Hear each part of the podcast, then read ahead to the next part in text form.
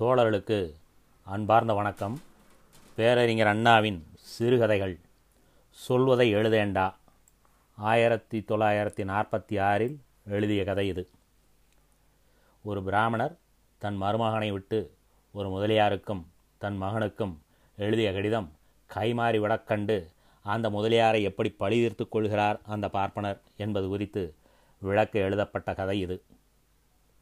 டே மண்டு சாட்டா சொன்னா சரி கொஞ்சம் உட்கார் நேக்கு கொஞ்சம் கையை வலிக்கிறது. நான் சொல்லிட்டு வரேன். சமத்தா எழுது. தெரியறதோ ஆகட்டும் மாமா. லெட்டரா?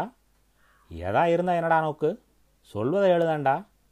ஆஹா இதோ லெட்டர் பேப்பர் எடுத்துட்டு வரேன். பார்க்கணும் சாமர்த்தியத்தை. எந்த லெட்டர் பேப்பர் எடுத்துகிட்டு வர்றேன்னு. ஏன்? ஜேர்னலிஸ்ட்டு லெட்டர் பேப்பர் தானே? மண்டுன்னா சரியாக தானே இருக்குது இப்போ திவான் பகதூர் தீர்த்தகிரி முதலியாருக்கு லெட்டர் எழுதணும். அதற்கு இந்த லெட்டர் பேப்பர் ஆகாது போய் ராகவாச்சாரியார் பிரசிடெண்ட் ராமபக்த ஜனசபான்னு இருக்கே அந்த லெட்ரு பேப்பர் எடுத்துட்டு வாடா. அனுமார் பிளாக் போட்டிருக்க அதுதான்டா மண்டு அதுதான். மாமனும் மருமானும் அப்படித்தான் வேடிக்கையாக பேசிக்கொள்வது வழக்கம். எங்கேயும் என்று சொல்லவில்லை. ராகவாச்சாரியாரத்திலே அப்படித்தான் வழக்கம். ஏண்டி இன்னைக்கு நம்ம ருக்கு பலே பேஷாக இருக்காளே. ஆத்துக்காரன் பார்த்தானோனா மயக்கம் அடித்து விழுந்துருவான் என்று ராகவாச்சாரியார் கூறுவார். சில சமயம் தன் குமாரி ருக்குவே கூட கேட்பார். என்னடி அது? தாடையை தடவிண்டு நிற்கிற சுந்தரம் கடிச்சிட்டானோ? என்று. சுந்தரம் ருக்குவின் புருஷன். அவன் மாமனார விளையாட்டு போல எனக்கு தெரியாதே என்று மாமனாரிடம் வேடிக்கையாக பேசுவான். மண்டு அதாவது மற்றொரு மருமான் உறவினன் முறை. பெண் கொடுத்து ஊர்ஜிதம் செய்யவில்லை. பெண் வேறே இல்லாததால் வேலை வாங்கித் தருவதாக கூறி அழைத்திருந்தார். வரதனை அவனுக்குத்தான் அந்த மண்டு பட்டம். மண்டு லெட்டர் பேப்பருடன் வந்து உட்கார்ந்தான் எழுதுவதற்கு. ஐயர் துவக்கினார்.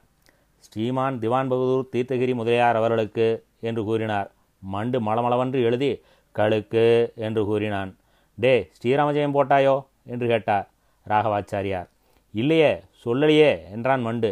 போடா இதை கூட சொல்வாளாக்கும் என்றார்.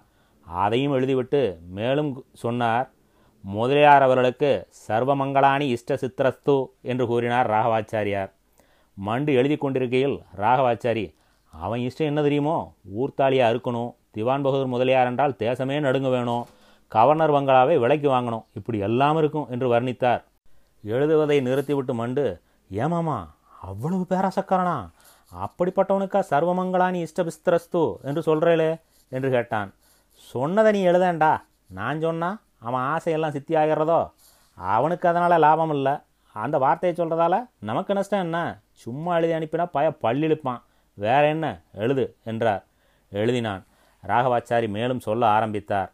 நான் எவ்வளவு கஷ்டம் நேரிட்டாலும் பரத்தியாரிடம் சொல்கிற வழக்கமே கிடையாது. இதை சொன்னது மண்டு எழுதவில்லை சிரித்தான். மாமா என்ன போடு போடுறீர்? வாசல் கூட்டுகிறவாளிடமிருந்து வருகிறவா போகிறவா ஒவ்வொருவரோடும் கஷ்ட சமாச்சாரம் சொல்லத்தானே உமக்கு பொழுது இருக்கு? பிரத்தியாரிடம் சொல்கிறதே கிடையாதுன்னு எழுதி சொல்கிறீர என்று மாமாவை கேட்டான். மண்டு தானே அவன். மாமாவின் பிரத்யேக முறைகள் மாமிகாதிலே வைர ஓலையாகவும் ருக்கு கழுத்திலே செயினாகவும் பெரிய மருமான் கையில் ரிஸ்ட் வாட்சாகவும் விளைந்ததை அவன் அறிவானா? மாமா எப்படி ஒவ்வொரு விஷயத்தையும் அவனுக்கு விளக்க முடியும்? முறைத்து பார்த்தார். அவன் எழுதினான். என் மகன் பஞ்சு பிஏ வகுப்பில் படிக்கிறான் என்பது தங்களுக்கு தெரியும் என்றார். பேசாமல் எழுதினான் மண்டு. ஏண்டா இதற்கொன்னும் கேட்கலையோ? எப்படி பஞ்சு என்று கூறலாம்? அவன்தான் ஆர்பி நாதன் என்று கையெழுத்து போடுகிறானே என கேட்பது தானே என்று கேலி செய்தார் ராகவாச்சாரி. பஞ்சநாதன் மகன் பெயர். அவர் அதைத்தான் பஞ்சு என்று குறிப்பிட்டார் அன்பு சுருக்கமாக. நாகரிக சுருக்கமாக பையன் ஆர்பிநாதன் என்று எழுதுவதுதான் வழக்கம். விஷயம் அவ்வளவு பிரமாதமில்லை என்று மண்டு தள்ளிவிட்டான். மேலே சொல்லுங்க மாமா என்று கூறினான். பஞ்சுவுக்கு காலை செலவு தருவதற்கு நான் படுகிற சிரமம் இருக்கே. அது சாட்சாத் ஸ்ரீ ராமச்சந்திரமூர்த்திக்குத்தான் தெரியும் என்றார் ராகவாச்சாரியார். உம் போட்டான் மண்டு எழுதி கொண்டே அதிலும் இந்த மாதம் ராமபக்த ஜனசபா வருஷாப்திக்காக செலவு ஏராளமாக பிடிச்சு விட்டது என்றார் எழுதினான். அந்த வருஷ விழாசாக்கிலே வாங்கின திராட்சையும் பாதாமும் முந்திரி பருப்பும் வேட்டியும் வெள்ளி வட்டிலும் வேறு பலப்பல சாமான்களும் வீட்டிலே எங்கெங்கு உள்ளன என்பது மண்டுவுக்கு தெரியும். தெரிந்து என்ன செய்வது? ராகவாச்சாரி சொல்லுகிறபடி எழுதத்தானே வேண்டும். ஆகையாலே என் மீது ரொம்ப தயவு வைத்து பையனோட ஒரு ஐம்பது ரூபாய் தர வேணும் என்றார். ஐம்பதா? என்று ஒருமுறை கேட்டுக்கொண்டான் மண்டு. ஏனெனில் அவனுக்கு சந்தேகம். பஞ்சநாதனுக்கு பணம் தேவையா என்பதிலேயே. ரேடியோ நாடகத்திலே நடித்ததற்காக பஞ்சநாதனுக்கு கிடைத்த இருபது ரூபாய் கூட அவன் அப்பாவுக்கு மணி ஆர்டர் செய்திருந்தான். அந்த சந்தோஷத்திலே பகவானுக்கு அக்கார வடசல் கூட செய்தார்கள். அப்படி இருக்க ஐம்பது ரூபாய் எதற்காக பஞ்சுவுக்கு என்று சந்தேகம். ஆமாம் ஐம்பது தான் முட்டாளே. அவ்வளவு பெரிய ஆசாமியிடம் ஐந்து பத்து கேட்பாளோ? நாம் என்ன அவள் ஆற்றுல வண்டி ஓட்டுறவாளா? என்று விளக்கம் உரைத்தார் ராகவாச்சாரி. இந்த ஐம்பது இந்த சமயம் எனக்கு ஐநூறுக்கு சமானம் என்று கூறினார் ராகவாச்சாரி. மண்டுவுக்கு இதுவும் புரியவில்லை. ராகவாச்சாரியாரின் அண்ணன் உள்ளூர் புரோகிதர். அவர் எந்த வீட்டில் எவ்வளவு கொடுத்தாலும் கொடுத்தது கொஞ்சமாக இருந்தாலும் அதையே அதிகமாக எண்ணிக்கொள்ள வேண்டும் என்று கூறச் செய்பவர். ராகவாச்சாரியார் புதிய முறை புரோகிதர் தானே. தங்களுடைய தர்ம சிந்தனையையும் தயாள குணத்தையும் என்று சொன்னார் ராகவாச்சாரி. எழுதிவிட்டான் மண்டு. வாசகத்தை முடிக்காமல் யோசிக்கலானார் ராகவாச்சாரி. ஏமாமா தயாள குணத்தையும் எழுதிவிட்டேன் என்றான் மண்டு. இரடா ஸ்துதி எவ்வளவுக்கு எவ்வளவு அதிகமாகிறதோ அவ்வளவுக்கு அவ்வளவு நல்லது. அதிலும் அந்த பயலுக்கு உச்சி குளிரும். தர்ம சிந்தனை தயாலகுணம் போதாது. இன்னும் ஏதாவது சேர்க்கணும். என்ன போடலாம்? சொல்ல நீதான் என்று மண்டுவையே கேட்டார். பிராமண பக்தின்னு போடுவோமா? என்று யோசனை சொன்னான் மண்டு. பித்துக்குழி அந்த வார்த்தையை போடவே விடாது. இப்போது பிராமண பக்தினாலே கேலி பேசுகிறவா ஊரெல்லாம் அதிகமாகி விட்ட காலம். இவன் கூடத்தான். ஏதோ நமக்கு சமயா சமயத்தில் ஒத்தாசை செய்கிறானே தவிர மற்றவாரிடம் பேசுகிற போது இந்த பாப்பாரப்பயலுக என்று தான் நம்ம சமூகத்தையே வைகிற வழக்கம். ஒரு தடவை அவன் திமிரப்பாரடா? ஏன் இதிலேயே வைதான். என்று திவான் பகதூரின் குணத்தை விளக்கினார் ராகவாச்சாரி. உண்மை எதிரிலையா? சும்மாவா இருந்தீர் மாமா? என்று கேட்டான் மண்டு.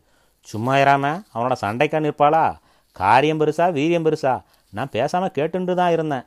அவனுக்கே பிறகு நான் இருக்கிறேனே ஒரு சமயம் கோபிப்பேனோன்னு சந்தேகம். உடனே என்னை பார்த்தான் சிரிச்சுண்ட ஏன் ஜாமி நம்ம சமூகத்தை குறை பேசுகிறானா இவன்னு கோவமா? என்று கேட்டான். அதெல்லாம் இல்லை முதலியார் வாழ் லோகாச்சாரப்படி தானே சொன்னேன் என்று ஒரு ஓடு போட்டேன் பயலுக்கு பிரமாதமான திருப்தி. உங்கள் விஷயம் தனி சாமி. உங்களைப் போலவே குணமும் மனமும் உள்ள பிராமணால குறை சொல்லலை. மற்றதுகளைத்தான் திட்டினேன் என்று சமாதானம் பேசினான். வழக்கமாக தருவதை விட ஆண்டு ஒரு பத்து ரூபாய் அதிகமாக தந்தான். அதாவது நம்ம நரசிம்மச்சாரியார் இங்கே ராமாயணம் படித்தார அந்த பட்டாபிஷேக செலவுக்கு. அப்படிப்பட்டவன் அந்த திவான் பகதூர் என்று கூறினார் ராகவாச்சாரி. மேலும் சிறிது யோசனைக்கு பிறகு தர்மசிந்தன தயாளகுணத்துடன் பகவத் கடாட்சம் பெற்ற என்ற பதத்தை சேர்த்தார். வாசகத்தை பூர்த்தி செய்ய பகவத் கடாட்சம் பெற்ற தங்களை போன்றவாளுக்கு அதிகம் சொல்ல தேவையில்லை என்று கூறினார். கடிதம் முடிந்தது மண்டு சோம்பல் முறித்தான். ராகவாச்சாரி கையோடு கையா இன்னும் ஒரு லெட்டர் எழுதிவிடு பஞ்சுவுக்கு என்றார். மண்டு எழுத உட்கார்ந்தான். ஜேர்னலிஸ்ட் பேப்பர் எழுடா என்றார். சிரஞ்சீவி பஞ்சநாதனுக்கு ஆசீர்வாதம். இன்று இதே தவாலில் திவான் பகதூர் தீர்த்தகிரி முதலிக்கு ஒரு லெட்டர் எழுதியிருக்கேன். உனக்கு அவசரமாக ஐம்பது ரூபா தரும்படி தருவான். அதை வாங்கி கொண்டு உனக்கு அஞ்சோ பத்தோ செலவுக்கு தேவையான எடுத்துக்கிட்டு மீதி பணத்துக்கு ஆறு கஜத்தில் ஆரஞ்சு கலரில் பெங்கால் சில்க் சிலை விற்கிறதாமே சைனா பஜாரில். அதை உன் அக்காவுக்காக உடனே வாங்கி அனுப்புவோம். அடுத்த வியாழக்கிழமை இங்கே ஜில்லா கலெக்டர் வர்றார். என்னமோ சைனியத்துக்கு நிதி திரட்டவான். அதில் நம்ம ருக்கு எதிராத்து ராஜம் நம்ம கோடி விட்டு செவிட்டு சீமானின் பாரியா இருக்காளே சம்பவம். இவாளெல்லாம் பெங்கால் டான்ஸ் ஆட போகிறாளாம் ஆனதாலே புடவை அவசரம். தீர்த்தகிரி முதலி கொஞ்சம் முன்கோபி வல்லுன்னு விழுவான். சட்டை செய்யாமல் கொஞ்ச நேரம் இருந்தால் பணத்தை தந்துடுவான். பக்குவமாக பேசணும் அவனிடம். முகஸ்துதியில் ரொம்ப பிரியம். பெரிய கருமி.